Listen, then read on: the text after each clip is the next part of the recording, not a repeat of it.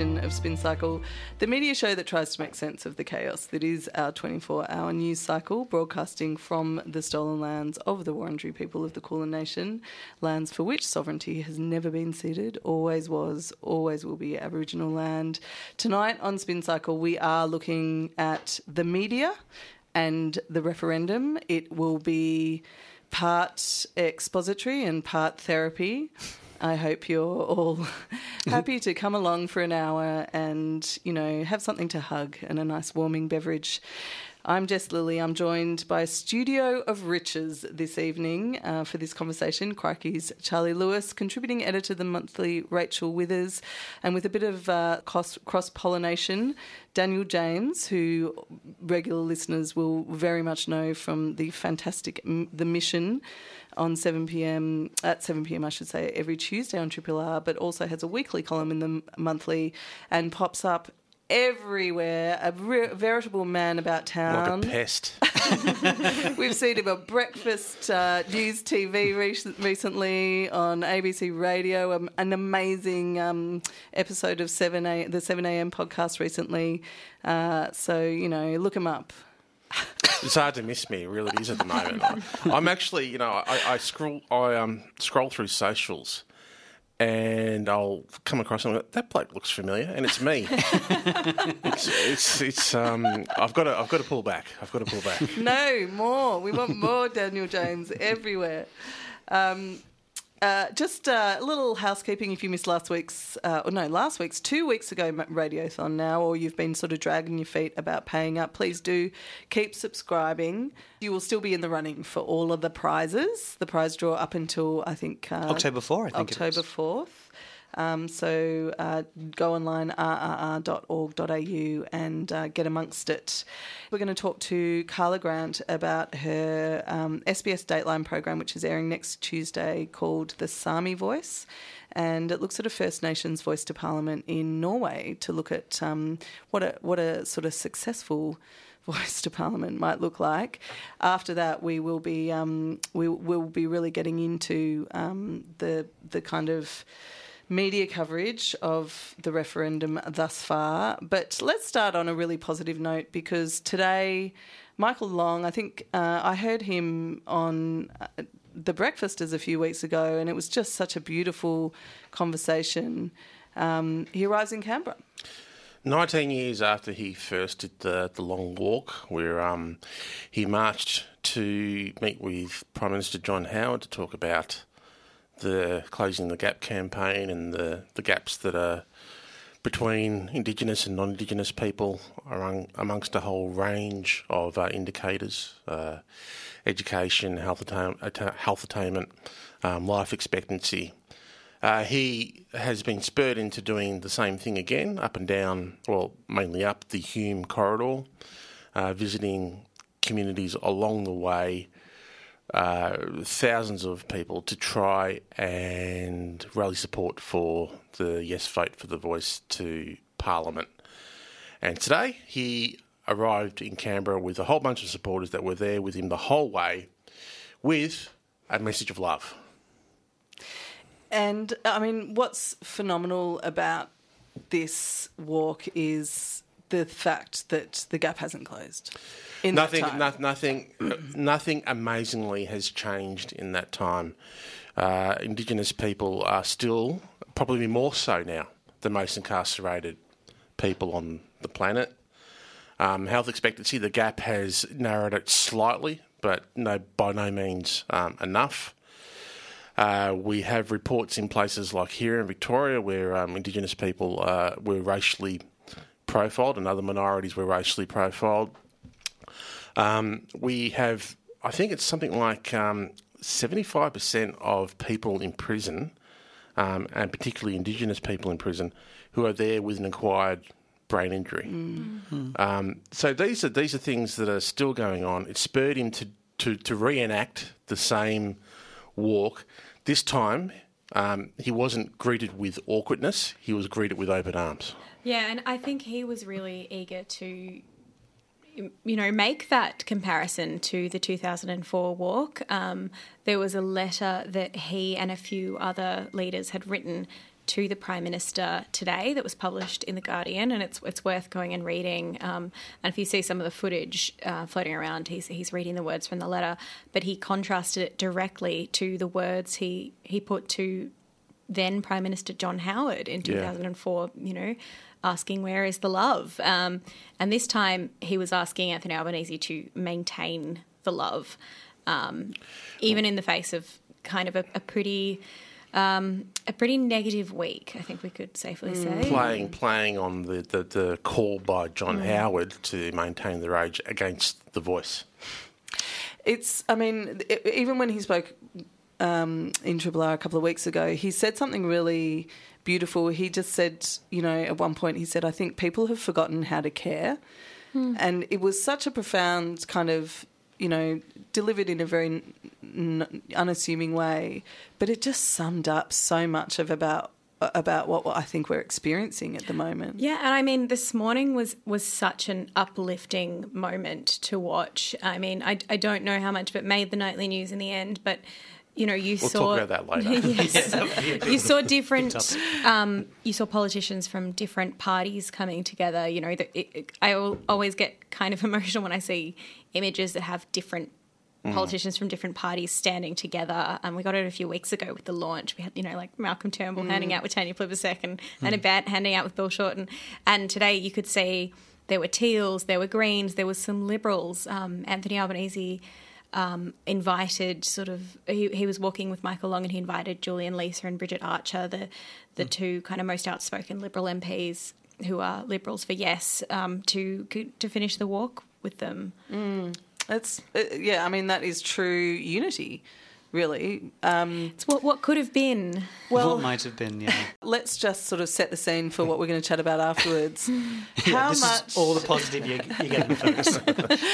How much of this, I mean, this was obviously something that was heavily, um, this was very prepared. Everyone knew that this was going to happen today. This was supposed to be another very positive moment in this campaign. However. However, well, a you few know, blocks away. Yeah. So what made the news rather than, or the made the, the, the, the headline above the fold rather than Michael Walks, Michael Long's long walk arriving in Canberra? The headline, um, if I go to The Age and just open any, it up now, any news or any, any other, news website, any news every website, single one. The one on The Age as we speak here at uh, thirty-odd days out from the referendum itself, uh, the headline leading The Age is Colonialism Has Been Good for Indigenous Australians, Price. Mm. For those that don't know, that um, Jacinta Price um, presented at the National Press Club this afternoon. Um, as the Press Club is allowing, um, rightly so, all sides of the debate to present their cases before the before the um, the, the Press Club and, and, and the nation's present. Last week was Marcia, Marcia Langton. Last week was Marcia Langton. Um, uh, Lydia Thorpe was before that as yep. well. Um, mm. And uh, despite the heroic effort, in my opinion, by Michael Long and his supporters to walk from Melbourne to Canberra to yeah. garner support for The Voice and to feed into a positive atmosphere around The Voice. Um, the headline across every news website as we sit here this evening mm. is around colonialism has been good for Indigenous Australians. That's part of the strategy. Mm. And that's what we'll talk about after we've spoken with Karla. Woo! That's right, Triple R. Karla Grant is a presenter, producer and journalist and proud Arrernte woman with an extensive media career that spans over thirty years. Her program, Living Black, is Australia's longest-running Indigenous current affairs television program, which has itself been running for over twenty years. In the lead-up to the referendum, Karla has headed overseas for Dateline on S B S to see what a successful voice to Parliament might look like. Uh, Sámi First Nations people, sorry, the Sámi Voice will be airing next Tuesday on S B S Dateline and looks at the Sámi First Nations people in Norway. Welcome to Spin Cycle, Karla. Thank you so much, Jess. It's wonderful to talk to you. The Sámi Voice is a fascinating look at what a First Nations parliament could look like, really. It's an addendum to their Norway parliament. Can you tell us uh, how the Sámi Voice came about and, and, and how it is kind of structured? Yes, sure. Well, the Sámi Parliament had its beginnings when there was a proposal to construct a, a hydroelectric power dam on Sámi lands. Um, and so there was really yeah, a lot of strong opposition to the dam. And, you know, at that time it brought together Sámi rights defenders, environmentalists and others who were opposed to this dam. And um, there were, you know, protests and hunger strikes, and it was really, you know, very controversial at the time. So uh, the Norwegian government realised that they needed to have a, a Sámi democratically elected body so that they could consult one central body to try and, you know, resolve these sort of political issues that was happening at the time. And so the Sámi Parliament was established uh, via legislation in nineteen eighty-seven. So, you know, it was an Act of Parliament, uh, the Sámi Act nineteen eighty-seven, and um, it then began its official business in nineteen eighty-nine. It's not an enshrined um, body like um, the proposal that we have here in Australia. It was um, set up via legislation. And so, um, in short, yeah, the Sámi Parliament is made up of thirty-nine elected representatives from seven constituencies across Norway, and um, they're all voted in by uh, people who have proven their Sámi heritage, and uh, they also have a president as well. Karla, it's Charlie here. Thank you so much for joining us, and um, congratulations on the documentary. It's really, really uh, fascinating. One thing that I was really interested to, to sort of ask you about was, as, as far as you could sort of tell in your looking into this, did the Sámi Voice become um, like a lightning rod of controversy in the same way that, say, the Voice has in Australia? And did it kind of attract some of the same slightly questionable claims about what it would actually achieve? Yeah, look, I think, you know, there was a lot of debate and discussion over this. Um, yeah, you know, there were uh, there was opposition to it, and, you know, there was debate and discussion about whether it should be set up, um, you know, whether, you know, what sort of role it would have, you know, how how it would work. All those sorts of questions came into play, and, um, you know, and how it would sort of work with other organisations, Army, other Sámi um, interest groups as well. So, um, you know, as I said, there was a lot of debate and discussion around it as to whether it should be set up, but um, the the feeling that I got from the people who I spoke to um, in, you know, doing this story, there seemed to be uh, the majority for it, and it seemed like um, it was going to be a very good thing, a very positive thing for the Sámi people and their community, so it went ahead. Karla, Daniel James here. Um, good to speak with you again. Um, thank you for all the work that you do. You're, you're amazing. Um, thank you. Uh, what, while you were over there, how much, I mean, the, the Sámi Voice, how much, and it's probably difficult to gauge from a, from a you know, a, what would be a relatively short trip, but how much did the, the Sámi Voice kind of enter into the the local consciousness of the place in terms of um, the way that people spoke about it? Um, was it something that people uh, referred to often? Was it something that people, um, you know, uh, wanted or resented? Is it, or was it just um, a matter of fact part of everyday life that people just accept? Um, well, look, you know, the, the Sámi people, they, you know, for centuries they were, you know, a persecuted people, group of people. They, um, you know, um, for centuries, yeah, they, they weren't able to speak language. They weren't able to practice their culture. They couldn't even wear their traditional dress. Um, they were really looked down upon. They were really treated badly.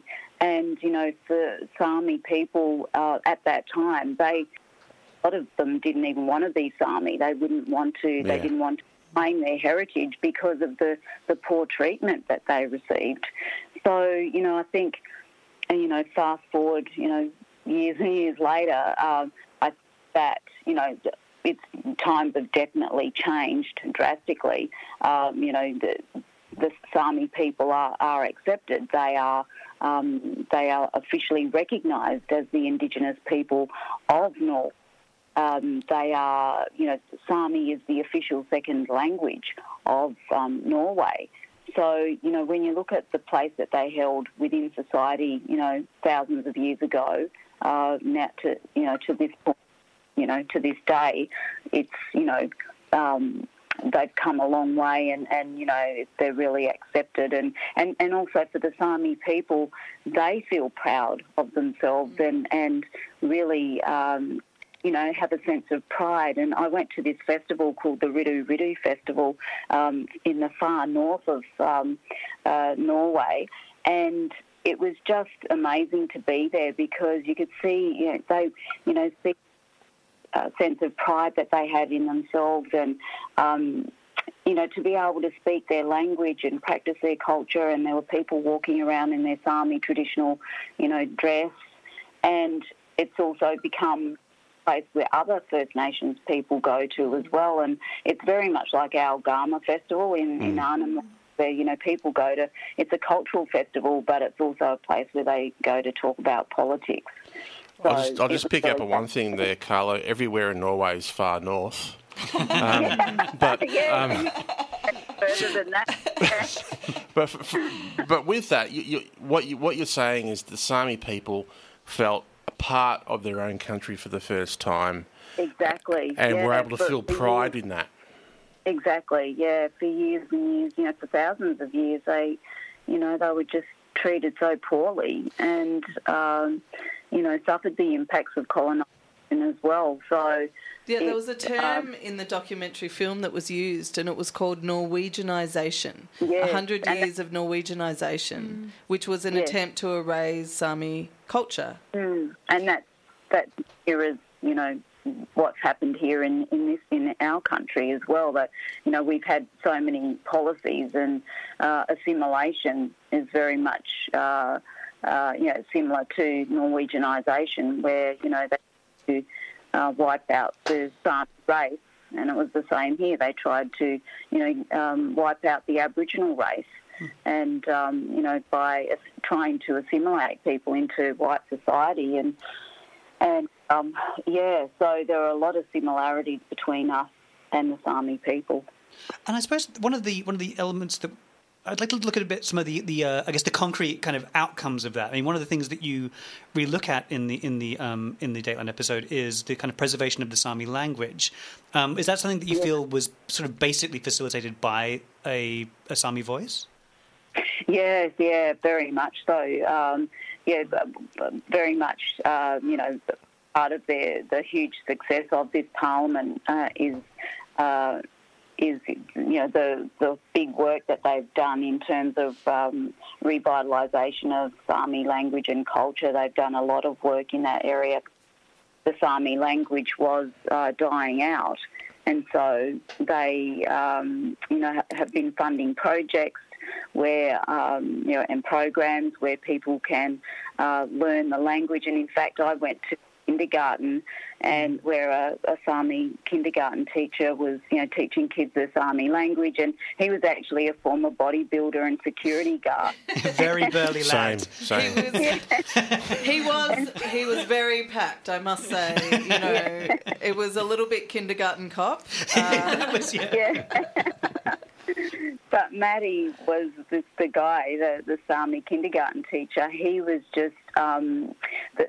Uh, was his daughter was going to that kindy, and he felt really sad that, you know, he didn't see any, um, you know, Sámi kindergarten teachers, you know, spe- you know, teaching the language. And so that prompted him to sort of rethink life, and and he decided to retrain thanks to an initiative uh, uh, that was, you know, Um, you know, a grant from the Sámi Parliament, and um, he retrained to become a kindergarten teacher, and, and now teaches his own daughter the Sámi language and, and ten other kids there at that kindy. And, you know, for him, um, it was just wonderful to see, you know, him speaking to his daughter. And then we went back to his place and met his wife, who's Norwegian, and she was just adamant that the kids grow up with Sámi values and that they learn their language and they know who they are and they have a strong sense of identity. So it's it's really, really important to, you know, to reclaim their language and, and their culture and, and be proud of that. So the Sámi voice is not a tumour. Um, but before we let you go, um, Karla, um, you may have noticed there's a bit of a debate at the moment happening here in Australia around um, a thing that we're yes, calling The Voice.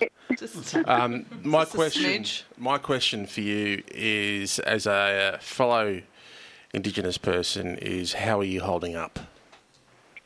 Yeah, look, it's it's it's a, it's a lot. It's a lot to, you know, every day you wake up to it. And it's just non-stop. It's all-consuming. And so, um, you know, yeah, I, like I work at N I T V as well, the Indigenous um, channel, um, and, you know, my fellow colleagues there, you know, it's it's a heavy weight on them, and, you know, to be reporting on this day in and day out, and, and you know, to see the misinformation that's out, and, you know, other sections of the media who are Um, adding fuel to the fire in terms of, you know, with, with seeing this rise in racism, which is just really, you know, awful to see and um, to hear every day. Um, so, it, yeah, it sort of weighs heavily, and, and I think I'll be glad when this referendum is over, actually. Mm. Um, yeah, well, make sure you look after yourself in the meantime. I mean, being in a news centre like N I T V and S B S, you see it coming in thick and fast, and I'm sure that's an added burden. Yeah, yeah. As I said, it's, you know, it's it, I wake up to it every day and constantly, you know, reporting on it, and, and it's um, yeah, it's it's it's quite hard. But um, you know, let's hope that whatever happens is going to be a positive outcome for our people.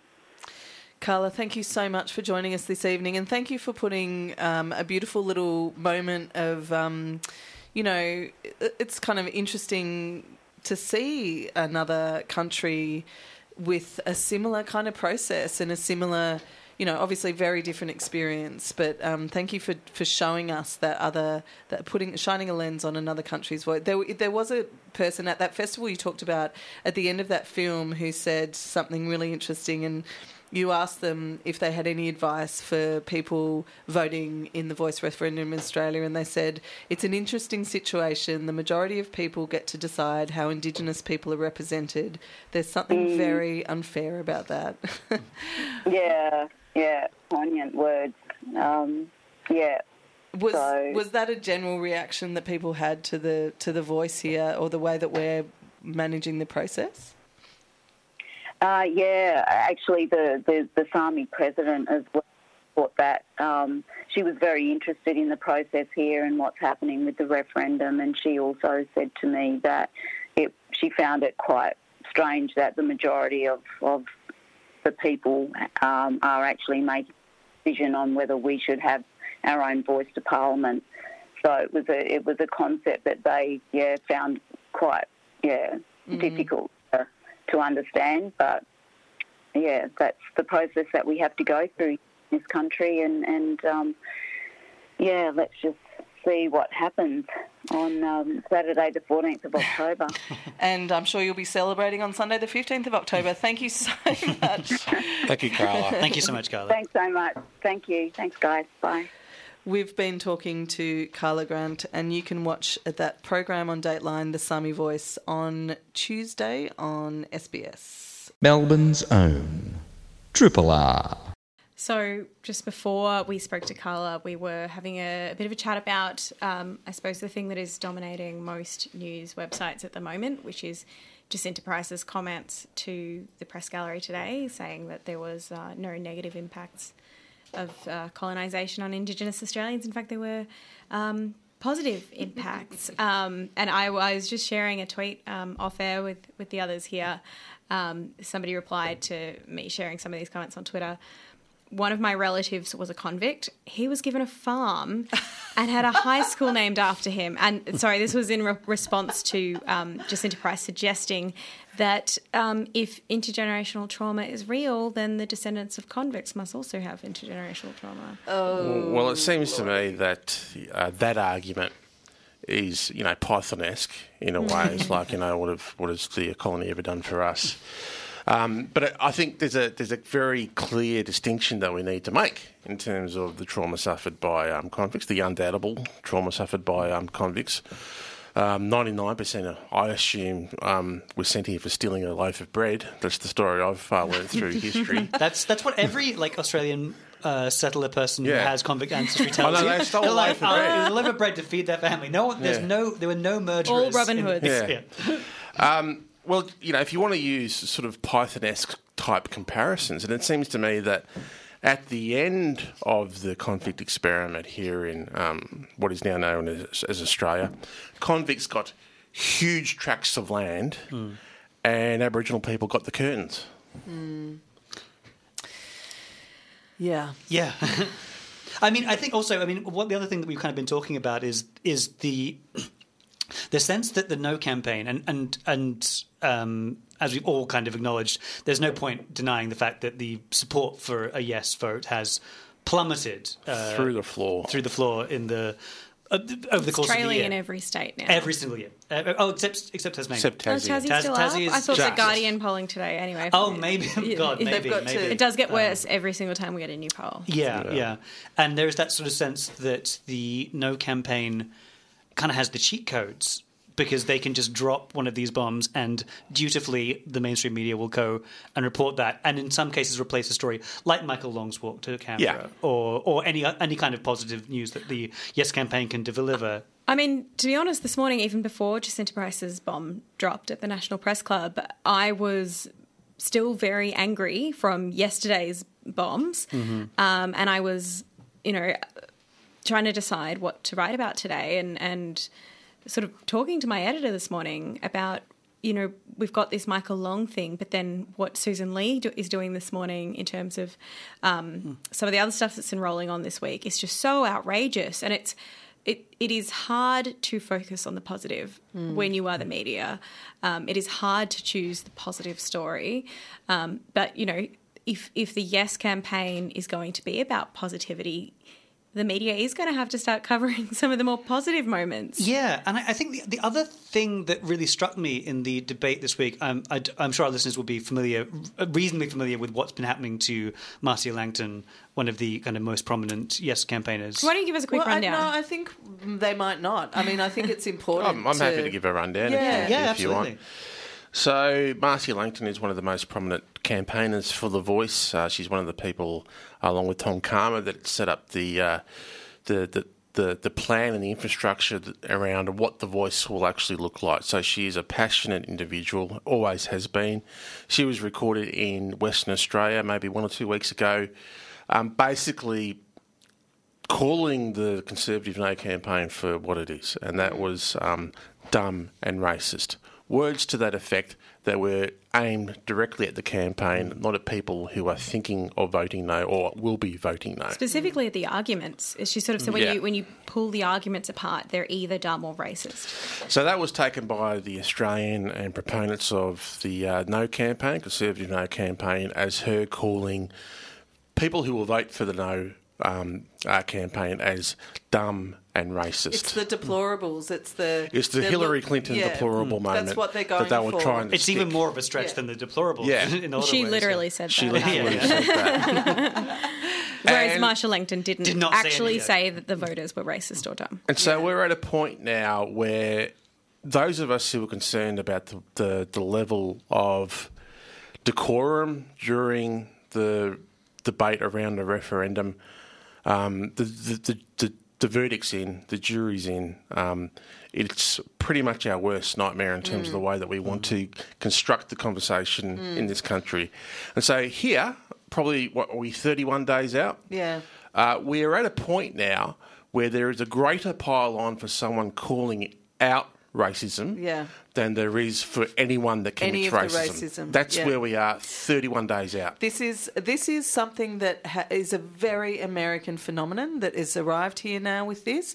It's more offensive, apparently, to call someone racist than it is to be racist. I mean, I don't think this has just arrived. I, I've been mm. thinking. I've been looking back at a lot of old debates of this sort, and when Pauline Hanson first became a national phenomenon mm. when she uh, became the member for Oxley back in ninety-six, I think it was. It was. Uh, the the response from, from John Howard was, I mean, there was a lot of, like, Uh, I mean, so Greg Sheridan, for example, one of the one of the biggest writers for The Australian, wrote very beautifully and very forcefully about what a terrible development this kind of sentiment was for Australian politics. Uh, how times have changed. Greg, um, your, your ass used to be beautiful. Perfect, perfect illusion. Um, but but John Howard's response was, "I'm glad we can finally talk about this stuff without being called racist." He, I mean, and that was that was a combination of factors that made him say that. One was a political calculation; he didn't want to lose the voters that would have gone to Hanson. But also partly it wasn't. She was a Trojan horse for his policies. Yeah, yeah, and it wasn't and sufficient. His beliefs. For, yeah, I mean, what is so shocking about the fact that Marcia Langton has been absolutely piled on by the media for this comment, and also they've started going through other old recordings of her speaking at different events, or old, old or tweets, old, old tweets, old Facebook um, posts. Yeah, yeah. Is that is that she is calling out something that is so prevalent right now? You know, and so obvious. If if you spend even five seconds on Twitter, you know, I sometimes reply to these trolls like, where's Marcia Langton getting the idea that people are racist, when they yeah, reply yeah, with like yeah, yeah. the most obscene things, and I'm I'm not even an Indigenous Australian, so I can barely relate, but it's, you know, but I are think, you Jewish, Rachel? Mm. Like, it's just, yeah, it I has brought that. out mm. the worst people. It's and, one and thing, for, though, for it to be Twitter trolls. It's another thing for it to be our media. And the leader yes, of the opposition. Yes, and the leader of, the, yes. But and, and and then even with all that going on, to for it not to be okay to even acknowledge racism. Mm. And so the, the, the furor carried on for, you know, probably eighteen hours or so, and Marcia Langton hit the airwaves. She hit um, mm. um, R N Breakfast with uh, mm. Patricia Vallis. She hit um, Melbourne Morning Radio with Virginia Trioli, in which she stated her case and also threatened legal action if there were corrections of the record, both from Peter Dutton and his Instagram account, and from The Australian. Yes, of course. Yeah. This is another thing, is that um, with, with the social social media's involvement in this, was that the, it was called out as misinformation and untrue, a complete fallacy, and it stayed up. The post stayed up. Well, what was the response from the Australian Australia's uh, the Australian's editor, Rachel? Oh, well, I mean, it, the story was quite quickly changed online. That was the headline that was the most misleading. If you actually read the piece, it was slightly mm. less misleading, but the headline was changed, uh, the piece was changed, and it's now both have been updated three times, the headline and the mm. text. Um, and The Guardian reached out to the Australian editor for comment, and they just said, I stand by our reporting. Mm. Um, and meanwhile, you've got Peter Dutton having turned the original headline into a, a meme, social media first, meme. Yeah. Yep. Um, you know, it said voters, no, no voters, voters branded racist, racist and stupid. stupid. Yeah. Um, and so, yeah, now it's it's spread onto social media. It's spread across to other News Corp sites. It's spread to breakfast television, where people are asked to respond to um, these comments from Marcia Langton, and they continue to be misconstrued. The, there's a headline in the Financial Review today, the conspiracy theories are derailing the yes vote, and it's a really interesting article, um, and it quotes um, Tyson Yunkaporta, an academic who is a deacon, I believe, yep. um, who who is uh, a, um, a researcher in, in conspir- conspiracy theories and misinformation, and it's basically saying it's winning. The misinformation yeah. is winning. Our media is not responding. Well, there's there's a, there's a, there's a few things, I think, that kind of come up here. One is just the like desecration of the conservative movement in this country. The idea that like the leader of a conservative party, who are supposed to be the people who preserve and maintain the institutions that make a country work, they will then come out and say that the process is rigged because the A E C are not mm. doing what I would like them to do. That that should be more shocking than it actually ended up being. We kind of were annoyed about that for a second, and then mm. we move on to the next outrage. That was the most Trumpian, Trumpist yeah, that was moment. The most explicitly Trumpian thing he'd yeah. done. Yeah, and the other thing I think is that that good faith actors in mainstream media are trapped by certain rules of trying to portray themselves as objective. So David Crowe, the chief political correspondent for the Nine Papers, who I'm not at all having a go at, he did the right thing. He can, he could announce on Twitter, I've listened to the recording of Marcia Langton's speech. She did not say what the Australian News alleged. He came out and said that very quickly. He, he very did that very quickly, and that was and, and good for him for doing that. But then the piece that he writes in in in response to this is not The headline ought to have been, Marcia Langton didn't say that. The headline was, Marcia Langton denies saying that. Mm. And the, the idea of, well, we went to comment, I can't possibly put my own view into this piece, mm. is is problematic in this case when the, when one team is not playing by those rules. And I mean, it implies she still said it. And yeah, so yeah. many people were calling out these headlines on, oh, sorry, um, on... on uh, Never Wednesday say sorry morning. On radio. um, so there are three tiers to the campaign, but before I get to that, uh, I, I just see popping up in um, this dilapidated um, a laptop in front of me, um, uh, The Age has published a, an opinion piece um, from, We're from already like... Michael Yabsley about why the Voice referendum should be cancelled. um, the writs have been written. It's yeah. not going to be cancelled. What is the point of publishing uh, a, a, a, an opinion piece like that? Mm. But that's besides the point, right?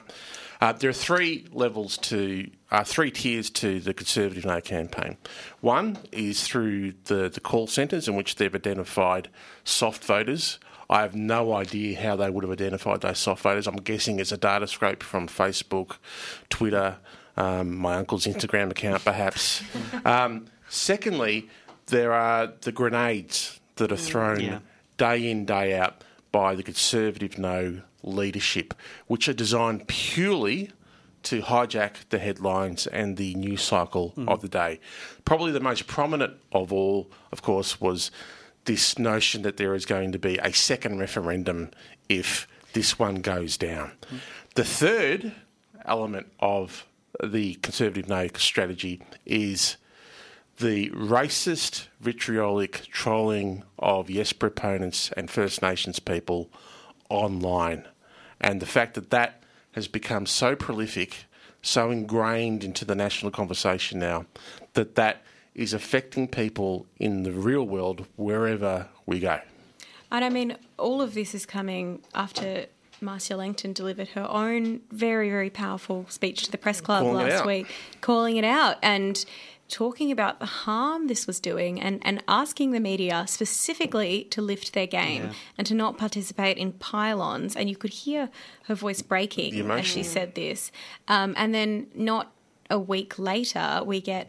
a pylon from, I would say, three quarters of the media specifically onto Jacinta Price over something, sorry, to Marcia Langton over something she did not say. Um, and so, yeah, it almost felt like a punishment for, for telling the media what to do. Well, all, all three of those um, aspects of the No campaign that you just mentioned, Daniel, are played out in the media as they well. Are. It's they almost, feed into the mainstream media. So it's almost like... the No campaign have absolutely got their priority media people who they feed their narratives to, and they are swimming out. Well, I mean, I, I would say that that was that is exactly what happened with the Marcia Langton story on yep. Tuesday. It dropped. We started Tuesday with a story in the Nine Papers that made the No campaign look terrible, revealing that... Um, that the No campaign was training its volunteers to lie and, and to and incite fear, which is true, and yeah, and to not identify themselves as No campaigners. Mm. And that, to me, was the story of the day. And then just before question time, this story drops in The Australian with its horribly misleading headline about Marcia Langton, mm. and that is the first question in question time. And it's like Sussan Ley has been worded up, yep. and mm. she's yeah. asking, you know, she's asking the government to condemn it, um, and then that became the story of the, the news bulletins that night. You know, even even Channel nine News, their own stablemates at the Sydney Morning Herald, it's all owned by Nine, um, were reporting what I thought was the scoop of the day, and yet their reporting was led by this, what did Marcia Langton say? Yeah, yeah. I mean, I think there's there's, there's two...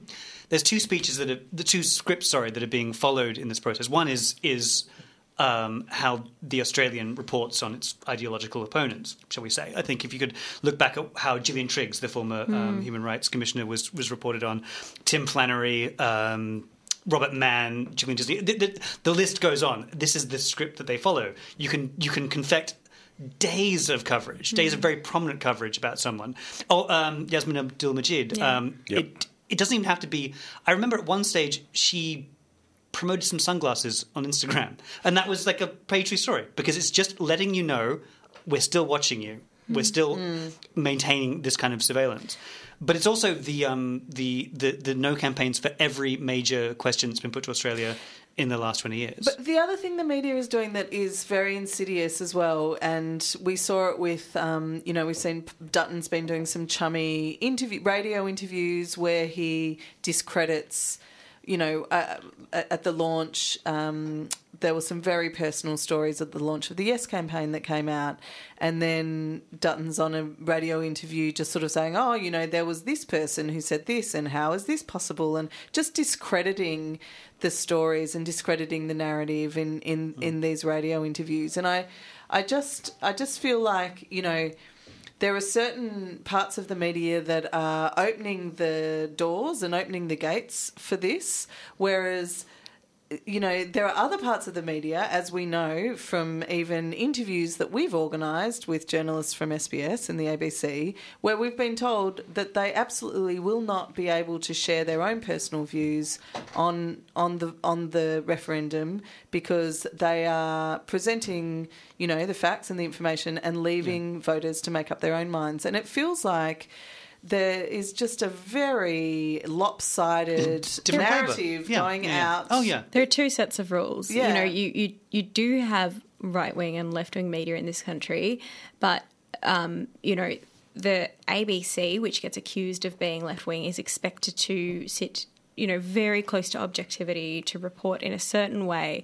The Guardian also, I would say, you know, is the more left-leaning major publication, but mm-hmm. tries to stick by, you know, certain reporting standards. Even they ran with the sort of Marcia Langton denies calling voters racist. Um, and yet then you've got The Australian. Well, you've got all of News Corp actually well, out Guardian there. And also had Jacinta's comments on the, as a because it's, yeah, it's, it's oh, it's, it's I mean, it's of, of clicks, scandalizing. Yeah. Um, but you know, The Australian, meanwhile, and News, Sky News, the Herald Sun, you know, the Daily Mail, they don't feel the need to play by any kind of rules. In fact, I was I was on a... Just to um, clarify, Daily Mail is not a Murdoch publication no, in this country. News dot com dot a u, like, you know, we'll, we'll, yeah. yeah. um, but, you know, you do have these outlets that are willing to just publish anything, to push any agenda. Um, and I was actually sitting in on a um, webinar last night from Australians for a Murdoch Royal Commission um, looking at A, an academic study of News Corp's coverage of this campaign, and it has been heavily, heavily skewed towards the no side. And it's not because of um, how much time they give to each side in terms of reporting, in terms of actual space given to the words by the yes and no campaign. It's about equal, although they mostly quote Albanese when it comes to yes and not any of the Indigenous leaders. But it's completely outweighed by how much time they spend on commentary and their Peter Credlins mm. and their um, Andrew Bolt and just how hard they go against The Voice all day long. I mean, what this all highlights is the fact that uh, outrage sells. Mm. And we have, you know, all, all the successful commercial talkback radio stations in in Australia are the ones that stoke the outrage, whether it be, um, you know, a dodgy mechanic or uh, constitutional change. There is outrage to, to be had.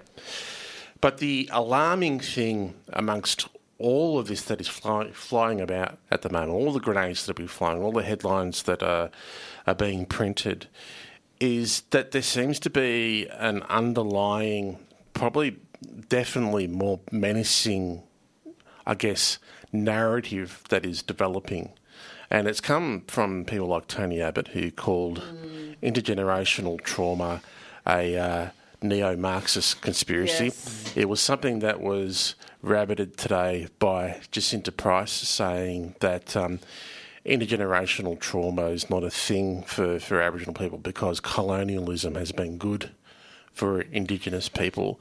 If that line starts to take hold mm. and starts to be propagated across the community, then that means it's very, very, very dangerous times for First Nations people in this country.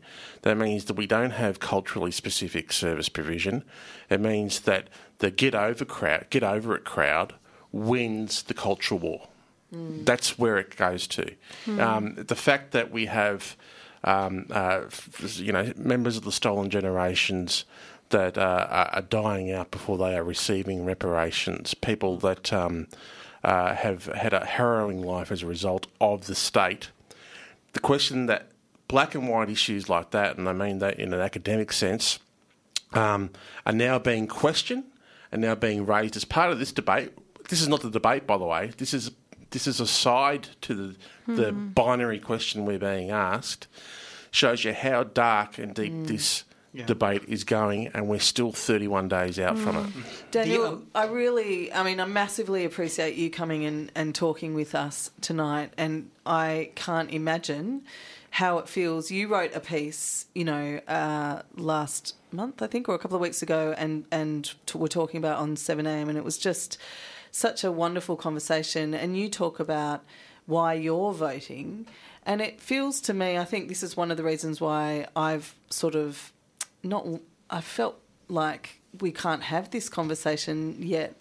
And I'm glad that you're here to have it now, because who the fuck am I to be talking about this? And I feel every time I see, you know, you, you have to lay out your stall. You have to say why you're voting yes. You have to lay bare your family's history and why it's meaningful. And then we fucking get to decide on. I just don't get it. You know, how are you feeling? Well, it's it's a. Uh, I I think I I pondered on, on the mission like um, at the start of this year is that the referendum is coming up, and my one fervent wish is, wish is that we're um, spoken to and not spoken about. Mm. That's been blasted out of the water. Mm. You know, we are just bystanders now in terms mm. of this, in terms of having any sort of real influence mm. ar- around around this.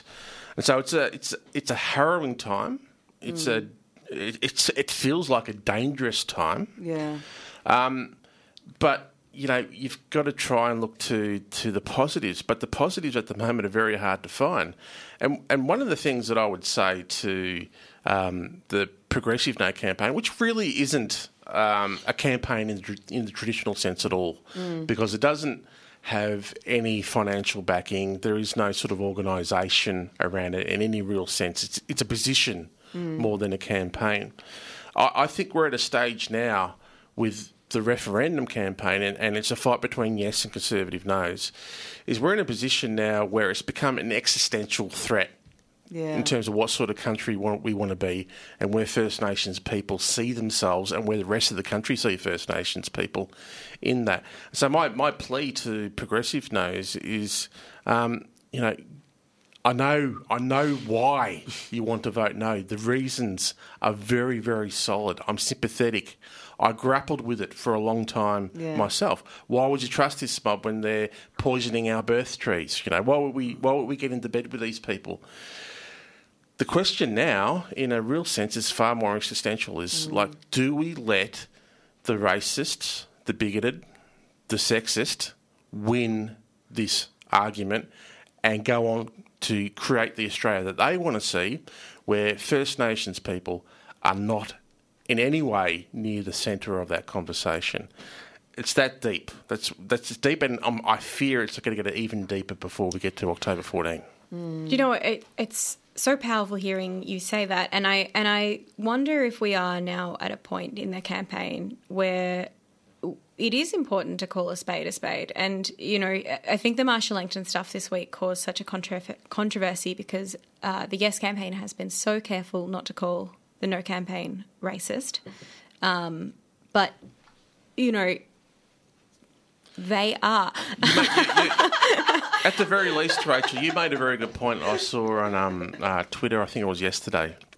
Um, whether the, the, the No campaign is formally racist or not, what is clearly evident is the fact that there is no denouncing of mm. the, yeah. the racist yeah. comments yeah, yeah, that have been yeah. made as part of the argument for no. Oh, no, we're not a racist country, according to Sussan Ley on A B C News Breakfast mm. this morning. Triple R. Um, so one of the things that really sort of struck me, uh, well, I mean, God, one of the things, it's been a bit of an exhausting week, I think we can all agree, but one of the things that really stood out to me, I, I kind of went back and looked at the kind of no campaigns for a lot of the major questions that were kind of put to the country over the last couple of decades. And I think the thing that really stood out to me is, in some cases, word for word, the rhetoric is the same, which does make you question the substance behind the arguments a little bit. And I know that this is all kind oh, of... Oh, that's interesting. Can you give an example? Well, for example, if you were to open the No campaign for the Republican debate in nineteen ninety-nine, you would hear the phrase, don't know, vote no. Wow. Uh, the, like literally word for word, that's in there. That's in the official domain. Recycling the same catchphrase. Al- also, don't and, vote for this de- divisive elite mm. campaign. And mm. just you know, just to, while we're here, um, hello to King Charles. Um, thank you for joining us this evening. Um, hope you visit us soon. Indeed. This is one indeed. thing I did want to just very much mention and, and, and ask your thoughts about, Daniel, is this one of the misinformation or one of the sort of media narratives that was drilled in very early from the No campaign, and it was a media, you know, like military position, precision mentioned at every time, was this idea of the elites. Yeah, well, you know, if the vo- if the voice doesn't get up, it's not going to be the so-called elites, the the people, the, the, the First Nations people that, you know, ninety-nine percent of them have come from um, what would be described as less than perfect backgrounds to pull themselves up and become leaders uh, within the academic world, within the entertainment world, within Um, uh, the arts world, within the legal world. We, we have them everywhere because people are, are deadly. But if the vote doesn't get up, it's not going to be the uh, so-called elites, although there are no elites because we don't have intergenerational wealth amongst First Nations mm. people in this country. We're not convicts.